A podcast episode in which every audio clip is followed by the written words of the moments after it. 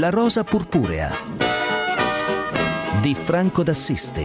Una rosa purpurea di metà aprile, un saluto da Franco D'Assisti. Il nostro momento del cinema, anzi la nostra ora di cinema qui su Radio 24 comincia come ogni weekend, come ogni sabato, a raccontarvi tutto il meglio del cinema che c'è, in questo caso ancora e ancora per un po', però stiamo aspettando notizie, diciamo così, sulle piattaforme a pagamento e su quelle invece in abbonamento, e oggi abbiamo veramente tante cose da dire, abbiamo tanti film importanti, tanti film che sono arrivati dai festival più prestigiosi. Arriva il film che ha vinto il festival di Berlino, Bad Luck Banging or Loony Porn, su Mio Cinema. Sentiremo il regista Radu Jude.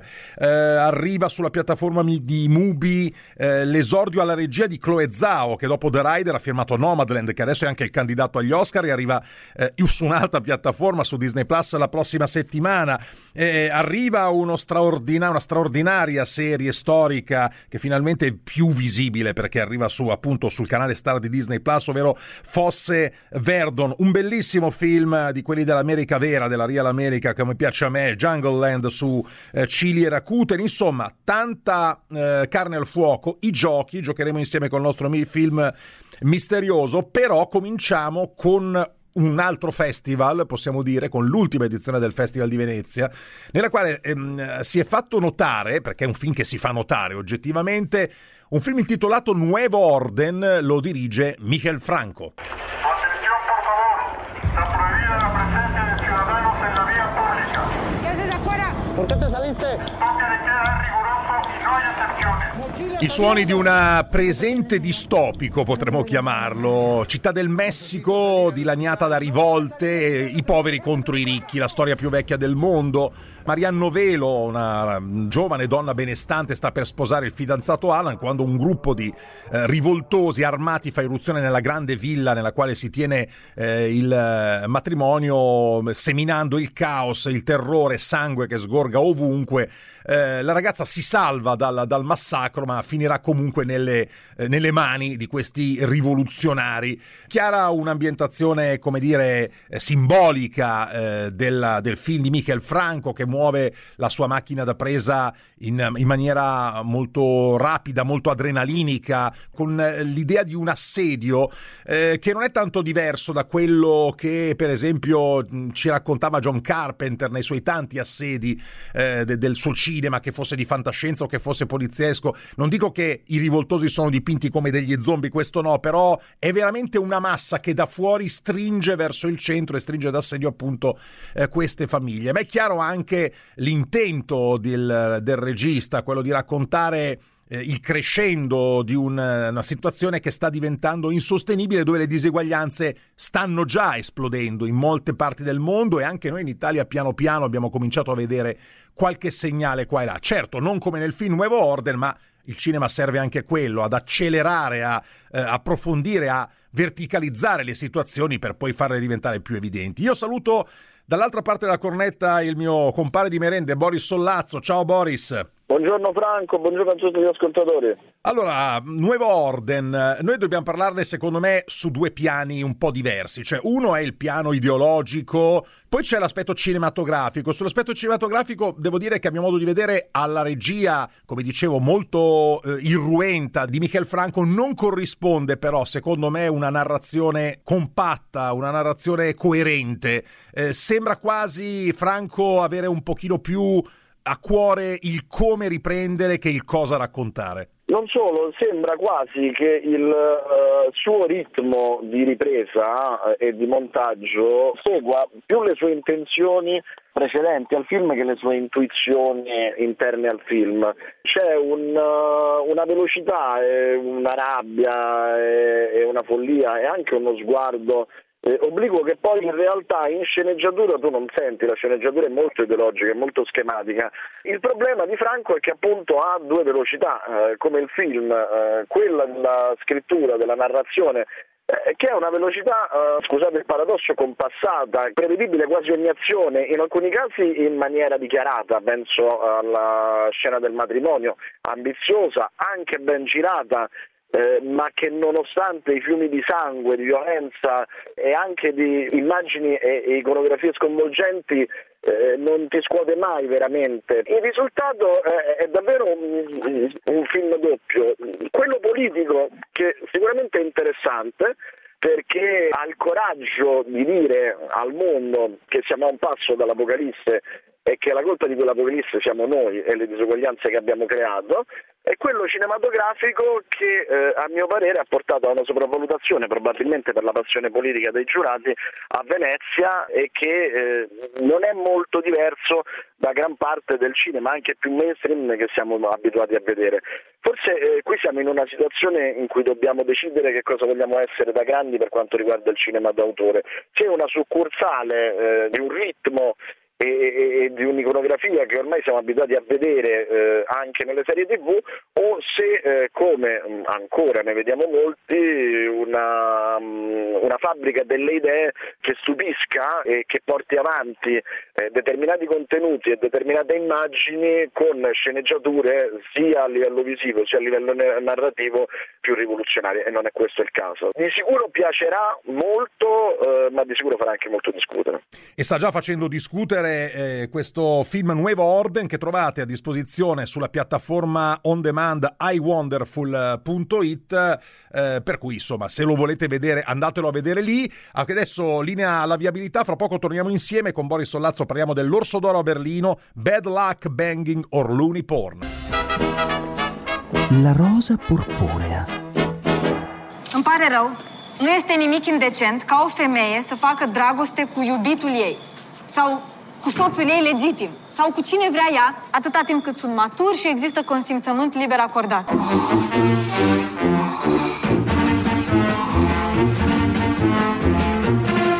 E toto ya ti ton papa li para papa e toto ya ti ta mamma li para mamma e toto ya. La lingua è quella rumena, la musica è quella di una marcetta molto divertente. Il film con cui apriamo la seconda parte della Rosa Purpurea è Bad Luck Banging or Loony Porn, film che ha vinto l'Orso d'Oro al recente Festival di Berlino, diretto da Radu Jude, regista rumeno che sentiremo tra l'altro fra poco nell'intervista che ci ha rilasciato, con un grande protagonista, direi unica protagonista, Katia Pascario. Un film strano, molto particolare, che comincia intanto con 3 minuti porno, quindi ecco, sappiatelo, se pensavate vediamo un film in famiglia, attenzione, perché i primi 3 minuti sono proprio porno e sono il famoso bad luck banging, ovvero fatemelo dire volgarmente, scopata sfigata il termine, la traduzione, or loony porn o porno pazzoide. Perché? Perché la storia, tra l'altro serissima e tra l'altro di estrema attualità, è quella di una irreprensibile insegnante di scuola di Bucarest che si fa ritrarre dal marito, tra l'altro, in atti intimi abbastanza, anzi evidentemente espliciti, come dicevo, nei primi 3 minuti, ma quel video finisce in rete, accidentalmente, forse a causa di un riparatore di telefonini, insomma finisce in rete. Chiaramente alla scuola dove insegnano la prendono benissimo, viene fuori tutto il bacchettonismo di una società che non è tanto lontana dalla nostra, ricordate i fatti di cronaca recenti. È un po' diversa la reazione generale, qui almeno la preside che ha licenziato l'insegnante che aveva avuto questa disavventura è stata a sua volta poi condannata. Lì in Romania, ci sembra dire Radu Jude, le cose non vanno così, lo fa con un film in 3 parti, la prima è una lunghissima e bellissima passeggiata anche un po' disperata della maestra per le vie di una Bucarest in continua evoluzione / rivoluzione, rumorosa, piena di cantieri. In mezzo abbiamo una sorta di dizionario delle parole che la società rumena, secondo il regista, sembra non aver ancora capito, colto nel loro significato più vero, e poi una parte finale che sono i processi, il processo con 3 finali ai quali si sottopone questa maestra nel cortile della scuola, con davanti come giudici i genitori e la preside. Ritorno da Boris Sollazzo. Boris, un film che sicuramente in tutto il lunghissimo titolo la parola luni, cioè pazzoide, e mi sembra quella giusta, ma un film di grande profondità e di grande maestria da parte di un Radu Jude che centra un obiettivo di quelli che sono veramente oggi i temi forti della nostra società. Intanto va detto che il cinema rumeno è in Europa quello che è il cinema cileno in America Latina, cioè quel cinema che non ha paura di rompere gli schemi sia sociali che politici che cinematografici. Poi va detto che riesce a prendere un argomento che in questo momento è molto caldo come quello del revenge porn, però declinata con quella verve apparentemente pazzoide ed anarchica, ma in realtà estremamente lucida.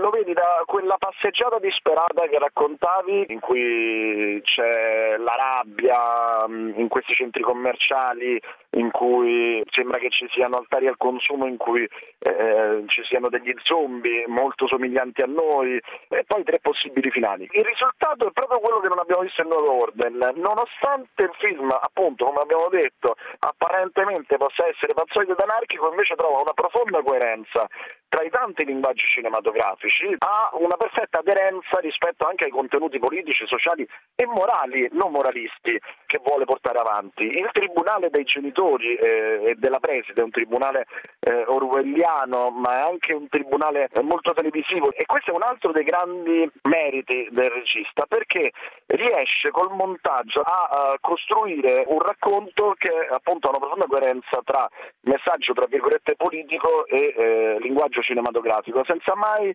che l'uno si subordini all'altro, ma sempre che viaggino su strade parallele che convergono nei momenti giusti. È un film spiazzante, è un film che non ti lascia il tempo di abituarti né a cosa racconta né a come te lo racconta, e allo stesso tempo appunto non perde quella verve comica, tragicomica, che rende il film piacevolissimo. Detto questo, è quel cinema che io spero si riesca a fare ancora di più dopo tutto quello che abbiamo passato, cioè abbiamo bisogno di sperimentare, di innovare, di rivoluzionare, ma soprattutto di essere sorpresi, e di sicuro questo film lo fa più o meno ogni fotogramma. Assolutamente, assolutamente. Radu Jude, fra poco lo ascoltiamo, quella rosa purpura. Grazie Boris, ci sentiamo la prossima settimana. Alla prossima settimana e buon cinema. There are no pictures that are true a priori. A logical picture of facts is a thought. Ed è arrivato il momento di sentirlo allora, Radu Jude, il regista di Bad Luck Banging or Loony Porn. Tra l'altro a Radu Jude è dedicata una breve retrospettiva, una piccola retrospettiva ma molto interessante, di altri 4 suoi film, proprio sulla piattaforma Mio Cinema, che è quella su cui trovate anche il film che ha vinto Berlino, in collaborazione con il Trieste Film Festival. Appunto c'è una piccola rassegna su Radu Jude, anche per farsi un'idea di questo che è un regista dei più interessanti della scena europea in questo momento, e sicuramente della scena rumena. Ma dicevamo, abbiamo raggiunto Radu Jude, collegamento in streaming come si usa fare in questi tempi, cominciando proprio da una domanda che concerne la Romania contemporanea, cioè quanto questo film nel suo essere grottesco, nel suo essere eccessivo in certi momenti, riflette davvero la società rumena contemporanea. Radu Jude. Well, I think it's always difficult to answer this question. Questo film riflette quella che è la mia opinione, il mio sguardo, la mia prospettiva sulla Romania del post-autoritarismo e nei suoi rapporti con il mondo occidentale. Ma posso dire che non è soltanto una prospettiva, un punto di vista. Altri potrebbero dire che non la riflette affatto e potrebbero invece riflettere o rappresentare la Romania in un'altra maniera. Possiamo dire che il film A Cattone di Pasolini rifletta totalmente la società italiana? Una parte. Così come anche La dolce vita forse rifletteva un'altra parte della società italiana. Quindi credo che sia anche necessario e utile avere film che riflettono parti diverse o guardino la società da prospettive diverse, proprio per poi arrivare forse a capire la complessità di una società nella sua totalità.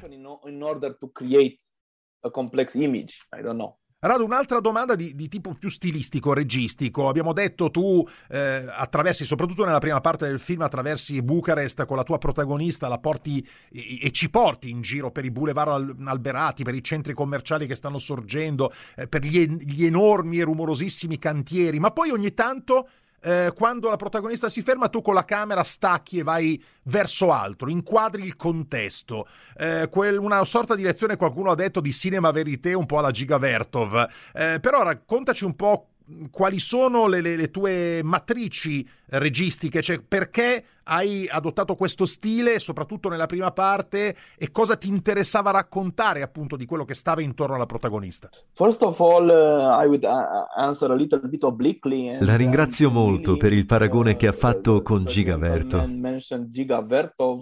ma i miei riferimenti cinematografici e la mia formazione erano diversi.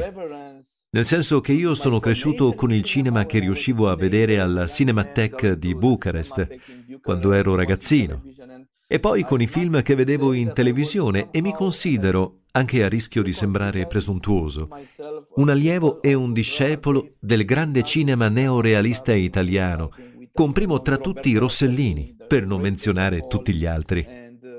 Parlando proprio di quella prima parte del film, ecco, questa maniera di seguire la protagonista e quindi di alternare le scene di finzione, quando riprendo lei, con scene di realtà, perché vediamo la vera Bucarest, rientra un po' in quella tradizione del neorealismo italiano e poi nella nouvelle vague francese.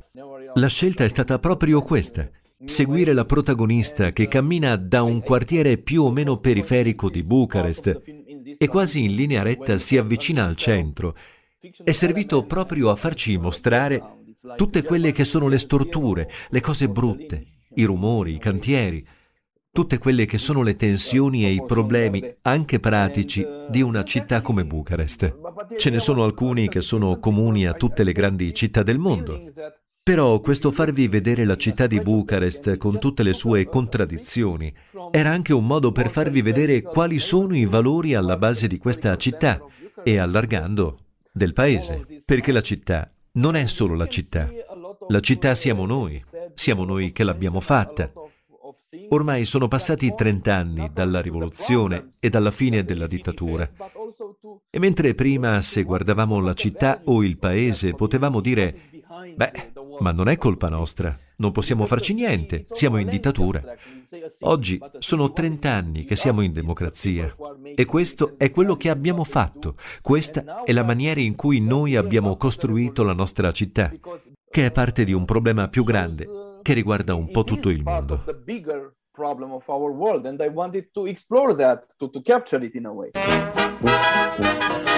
Radu Jude alla Rosa Purpurea per raccontarci il film Orso d'Oro al Festival di Berlino Bad Luck Banging or Loony Porn. Dobbiamo giocare insieme con la prima traccia del nostro film misterioso di oggi. Pago contanti ogni lezione 2.000 euro. La facciamo 10 lezioni. Noi lavorano insieme, nessuno lo sa questa cosa. Sono noi due.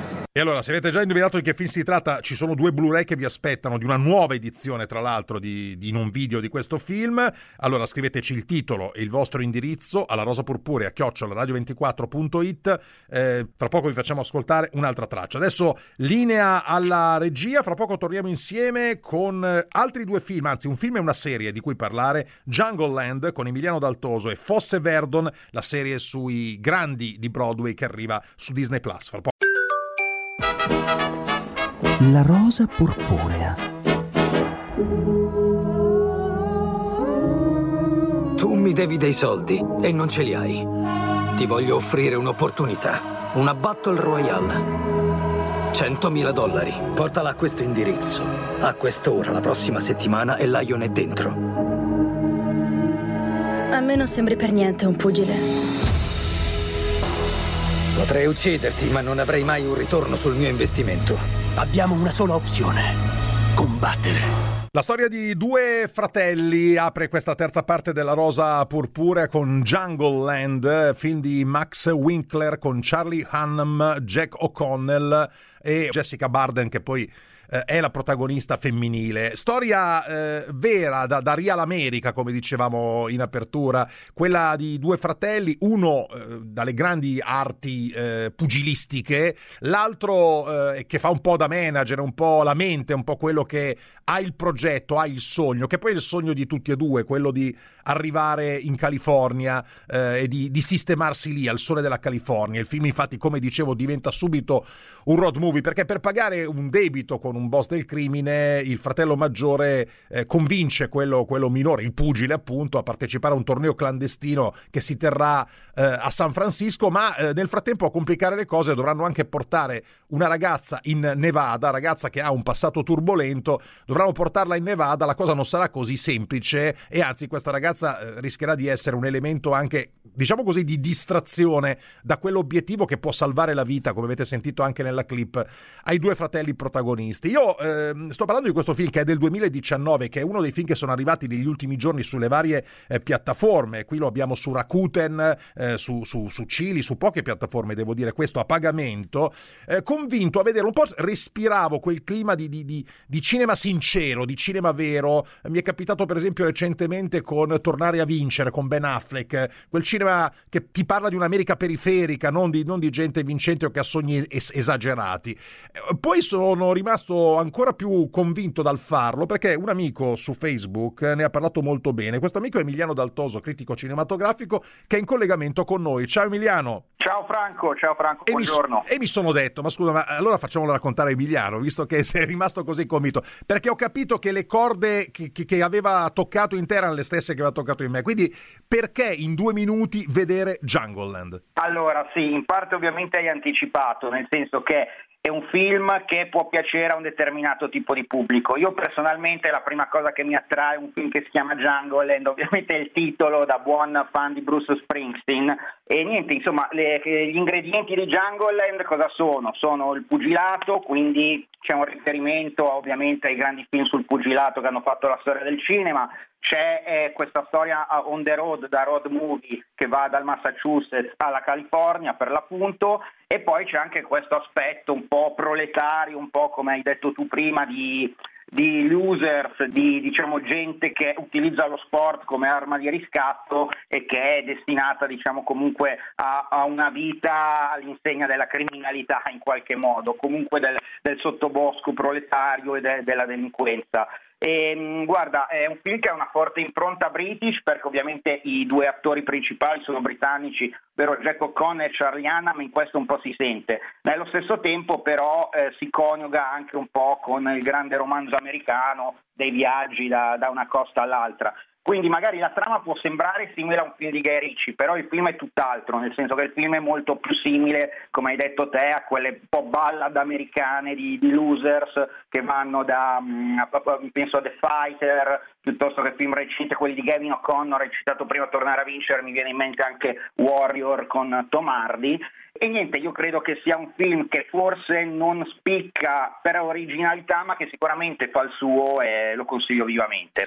E allora, hai spiegato, hai usato perfettamente il tempo, hai spiegato le ragioni per cui vedere Jungleland, che ripeto è in streaming a pagamento su Rakuten, tanto per dare uno dei canali che lo trasmettono. Grazie Emiliano e speriamo di risentirci presto. Grazie Franco, grazie mille, buona giornata. E allora, dopo Jungleland, noi giochiamo insieme con la seconda traccia del nostro film misterioso di oggi. Salvi un operaio a Mestre e uccide una famiglia a Mondragone. E è così che funziona. Ma non l'ho deciso io. Noi arriviamo a risolvere problemi che hanno creato gli altri. Il cromo, l'amianto non l'ho creato io, i mondagni non mi sono mangiati io. Funziona così. Voci e tematiche e accenti molto riconoscibili per la seconda clip misteriosa di oggi. Dovete dirci di che film si tratta, perché ci sono in palio 2 copie in Blu-ray della nuova edizione di questo film in un video che fra poco vi sveleremo e vi diremo il titolo, non vi diremo i vincitori che aspetteranno ancora una settimana. It was a fine...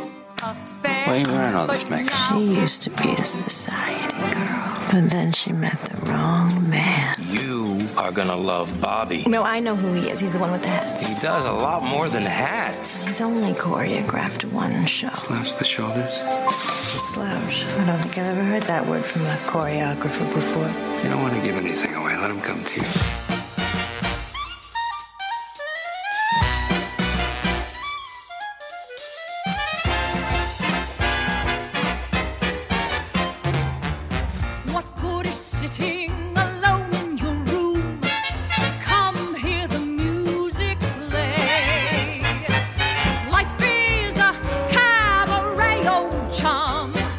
Come to E siamo precipitati in un clima musical bellissimo, quello forse il clima musical più bello, quello dello straordinario coreografo Bob Fosse, che è stato anche straordinario regista di pochi film che hanno però lasciato il segno nella storia del cinema e del quale la cui storia arriva nelle nostre case sulla piattaforma di Disney Plus, nel nuovo canale Star, ed è davvero l'arrivo della serie Fosse Verdon, un arrivo importantissimo per tutti gli amanti del musical e del cinema in generale, perché è una delle serie più belle che hanno per oggetto proprio un pezzo di storia del cinema. Fosse Verdon ci racconta il legame fortissimo, professionale e sentimentale che ci fu tra il coreografo e la grande ballerina Gwen Verdon, appunto, interpretati in questa serie da due eminenze cinematografiche come Sam Rockwell e Michelle Williams. 8 episodi che raccontano da una parte il geniale e anche un po' narcisista Bob Fosse, uomo e autore e coreografo che ha rivoluzionato veramente anche nella gestualità il musical americano per un bel trentennio, tra l'altro dicevo anche autore di film come Cabaret, come Lenny, come All That Jazz, che è un po' una sua autobiografia, e di musical teatrali come Chicago, che poi è diventato un film, quindi davvero una storia legata a doppio filo. 4 Tony Awards invece per la talentuosa star di Broadway Gwen Verdon. Per inquadrare il personaggio Bob Fosse questa sera noi siamo in collegamento con il nostro nome tutelare del musical, lo chiamiamo sempre quando c'è da parlare di questo, Lucio Leone. Ciao Lucio. Ciao, nome tutelare me lo metto proprio. Segnatelo nel curriculum, ovviamente nel curriculum. Tra l'altro Lucio Leone, docente di storia del teatro musicale, insomma, grande esperto di musical. Allora, chi era e cos'è stato Bob Fosse per il musical, ma anche per il cinema? Allora, succede che alcune grandi figure prendono una disciplina, prendono un'arte e poi improvvisamente da loro in poi qualcosa cambia. Basta vedere le sagome, no? le forme, le isolazioni dei suoi ballerini e uno dice immediatamente anche da fermi: quella è una coreografia di Bob Fosse, perché è stato un innovatore, un grande artista. Ma questa serie in particolare, secondo me, va vista perché noi siamo abituati a considerare i capolavori come immutabili, come se ci fossero sempre stati, un po' come quando i bambini guardano gli adulti e pensano che siano sempre stati adulti. Non è così, compreso Cabaret, compreso Chicago che hai citato prima. In realtà sono delle opere che sono state oggetto di ripensamenti, compromessi, incidenti, per cui vedere un po' un dietro le quinte, capire come alcuni capolavori sono diventati tali, secondo me aumenta il valore di queste opere, di questi capolavori. In questo caso specifico il rapporto tra Fosse e Verdon è raccontato in maniera magistrale. Detesto l'immagine del una grande donna dietro un uomo di successo, ma quando mai? Semmai è stato lui che all'inizio della loro carriera si è aggregato al treno che era all'apice della carriera di Gwen Verdon, e forse quella forte nel rapporto è sempre stata lei. Questa cosa si evidenzia, non toglie nulla al genio né dell'uno né dell'altra, però ti aiuta a capirli come persone, e io credo che sia veramente una bellissima serie che racconta anche aneddoti interessanti, non soltanto per chi ama il musical, ma comunque per chi ama le storie raccontate bene. Dicevo prima dei film diretti, questo signore, oltre ad essere stato uno straordinario coreografo e inventore di grandi musical jazz, perché un po' c'aveva questa vena Bob Fosse, però ha vinto una Palma d'Oro al Festival di Cannes con All That Jazz, che è, come dicevo, praticamente una sua autobiografia. Ha firmato film come Cabaret, e scusate se poco, ma anche un film un po' misconosciuto che però a me sta molto a cuore, come Lenny, con un grandissimo Dustinofana. Allora ti chiedo, se devi scegliere un film di Bob Fosse, quale scegli? Qual è il tuo film del cuore di Fosse? Allora, resto su Cabaret, ma non peraltro, perché poi peraltro Cabaret è molto ricca come storia, come situazione, proprio il lavoro di per sé. Molto diverso peraltro dal Cabaret teatrale, Io resto lì, mi perdonerai, insomma, certo, non mi tutelare, mancherebbe altro. Resta dove vuoi. Cabaret è un signor film assolutamente, tra l'altro, come dire, un film che ha piantato nell'iconografia mondiale Liza Minnelli, che chiaramente è un personaggio gigantesco, ma come ce la ricordiamo in quel film forse è una delle prime immagini che ci vengono in mente quando pensiamo a lei. Grazie Lucio Leone per averci aggiungere una piccola pillola velocemente. Velocissimo, dopo quel film, dopo Cabaret, lei, se vi guardate Fosse Verdon, scoprite come mai Chicago è diventato, grazie a un incidente a Gwen Verdon e all'intervento provvidenziale di Liza Minnelli, come è diventato poi il Chicago che conosciamo. E assolutamente questo altro. È un motivo in più per vedere Fosse Verdon su Disney Plus e sul canale Star. Grazie ancora Lucio, ci sentiamo al prossimo musical. A presto. E allora da Fosse Verdon alle strade in diretta, fra poco torniamo insieme e dobbiamo sentirci tutto il cinema che c'è da vedere sulle piattaforme gratuite, e soprattutto approfondiremo un film con Giulio San Giorgio, direttore di Film TV, un film cinese, si intitola An Elephant Sitting Still, che ha ottenuto voti tra il 9 e il 10 in tutte le pagelle di Film TV. Questa cosa ci ha incuriosito, ne parleremo con Giulio San Giorgio fra poco. Sei a casa tua e ti stai annoiando? No, in realtà no. Sei disperato? No, non sono disperato. Sei solo? Non sono solo, c'è mia compagna. È evidente, sei proprio solo. Ma ci pensiamo noi. Ma chi? Entra nella redazione allargata di Off Topic. Ma per fare cosa? Il primo programma in cui tu puoi partecipare dandoci i tuoi contenuti. Cioè, come faccio? Vieni su Telegram e cerca offtopic_24. E posso proporre, che so, i luoghi comuni e queste cose qua che fate voi di solito? Quello che vuoi, basta che non stai da solo. Oppure guardaci su Twitch, Offtopic24. Off Topic, fuori dai luoghi comuni. Ogni sabato alle 21 su Radio 24 e in diretta sul canale Twitch Off Topic 24 ogni mercoledì e venerdì mattina. E faccia un sorriso, si diverta. Ma no, ma neanche. Che la vita già dura poco. Ma no! Allora, abbiamo avuto un attacco che, a quanto abbiamo ricostruito, è stato pianificato, organizzato, quindi non un attacco, diciamo, estemporaneo, ma studiato. Il cittadino l'unica cosa che può fare è cercare di evitare di lasciare nella propria casella di posta elettronica troppe informazioni riservate, perché in caso di attacco viene compromesso il server, tutto quello che c'è in azienda, ma anche le caselle di posta elettronica. I nostri clienti possono controllare lo stato della vettura, sapere ad esempio quanta benzina c'è, dov'è la vettura, e possono attivare una serie di servizi come l'alert in caso di superamento della velocità o di una determinata zona geografica, ricevendo semplicemente una notifica sul proprio cellulare. Queste sono le voci di 2024. Andate online, ascoltate la puntata e abbonatevi al podcast. Sono Enrico Pagliarini. Venerdì alle 22 vi aspetto con un nuovo episodio. La rosa purpurea. Quarta parte della Rosa Purpurea, che si apre con un altro paio di segnalazioni da fare. Si apre con un film che arriva sulla piattaforma in abbonamento Mubi, la piattaforma specializzata in cinema d'autore, in cinema più cinefilo, diciamo, soprattutto dai festival di oggi ma anche di ieri, per inquadrare il primo film da regista di una regista, Chloe Zhao, che adesso è diventata un po' la regista del momento in America, perché il suo Nomadland ha preso 5 nomination agli Oscar e pare essere anche il vero favorito per il premio al miglior film. Allora, ascoltiamo questa breve clip in lingua originale, ovviamente, del suo film d'esordio, Songs My Brothers Taught Me, che troverete su Mubi proprio in questi giorni, e poi ne parliamo con Alice Cucchetti. What job would you like to do when you graduate? Boxer. Boxing? You mean like in a grocery store? Box boy?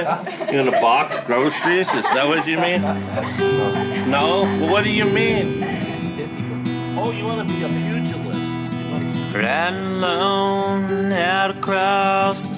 Una storia ambientata nella riserva indiana del popolo Lakota. Siamo dalle parti di Pine Ridge, dove due fratelli, un fratello maggiorenne e una sorellina, guardano il loro futuro un po' preoccupati dai problemi oggettivi di lui, problemi con un brutto giro che ha preso, diciamo così, e con la sua voglia di scappare, di andare via.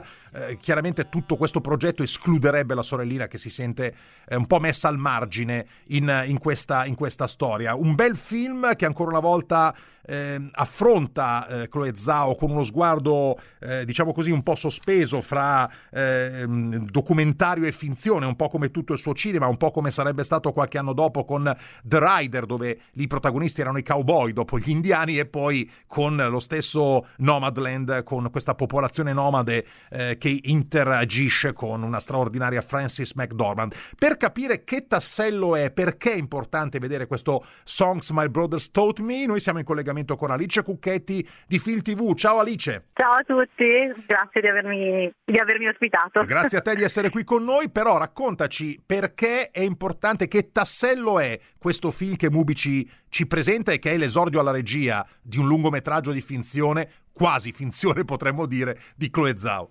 Sì, il film è del 2015, è il primo film, appunto, come dicevi, di Chloe Zhao, ed è molto interessante perché ha in sé già tutte le caratteristiche di quella che mi sembra una voce autoriale già ben definita. È molto interessante. Chiaramente, secondo me, in relazione a The Rider e a Nomadland è evidente che questa è un'opera prima, però ecco, è un'opera prima molto misurata e appunto che già mette in luce il fatto che questa regista sa il fatto suo, sia dal punto di vista narrativo sia dal punto di vista stilistico, da un punto di vista anche meramente estetico ha un occhio per la composizione dell'inquadratura e soprattutto per la restituzione della meraviglia del paesaggio americano. Forse può anche essere il fatto che lei sia una regista non americana, lei è cinese, anche se vive negli Stati Uniti da tantissimi anni, però anche dal punto di vista narrativo Songs My Brothers Taught Me ha già alla base quello che lei utilizza sempre, cioè il misto fra fiction e non fiction, o anzi forse autofiction, cioè lei comunque lavora a lungo con le persone che abitano in questi posti, in questo caso appunto la Pine Ridge Indian Reservation in South Dakota, ma poi anche in The Rider, i protagonisti di The Rider sono effettivamente dei cowboy di quella zona lì, e Nomadland sappiamo che a parte Frances McDormand e qualche altro attore, tutti i personaggi che lei incontra sono effettivamente persone nomadi che davvero lei ha incontrato. Lei fa questo lavoro passando molto tempo con loro, facendosi raccontare le loro storie e poi riscrivendole e facendole rimettere in scena a loro stessi, e trovo che questa cosa sia davvero interessante. Assolutamente, molto interessante sempre il punto di vista anche rispetto ai grandi spazi di Chloe Zhao, che è un punto di vista molto vicino al livello dell'orizzonte, cioè quando vedrete film capirete, cioè la sua macchina da presa non è mai troppo alta e ti dà sempre l'idea di qualcosa di infinito di fronte, che forse è un po' il suo messaggio che arriva stilisticamente più forte. Alice, grazie per averci un po' inquadrato Chloe Zhao, di cui penso sentiremo parlare molto nelle prossime settimane, e a risentirci questo, magari per commentare proprio l'Oscar a Nomadland, chi lo sa. Molto volentieri, quando volete sono qui. Mi sono resa conto di aver pronunciato male il nome, che è Zhao in realtà. Sì, insomma, ma ci sarà tempo, ce ne faremo una ragione, forse anche lei probabilmente. Grazie ancora Alice, a presto. Grazie a voi, buona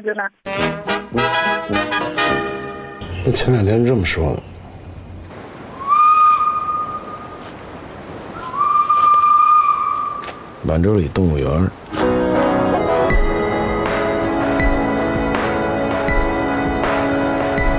I suoni sono quelli della lingua cinese, il film di cui vogliamo parlare, ma anche i suoni avete sentito di una sorta di periferia industriale. Il film che completa un po' anche questa nostra parte di consigli dedicati al grande cinema da riscoprire in televisione, questa volta gratis sulla piattaforma di Rai Play. Arriva un'opera che è An Elephant Sitting Still, opera prima e tragicamente ultima del regista cinese Hu Bo. Mi ha attirato, è un'opera monumentale anche in termini di durata, 224 minuti, quasi 4 ore di grande cinema per raccontare una giornata di vite molto fragili, di tanti personaggi che si muovono sullo scenario della Cina contemporanea.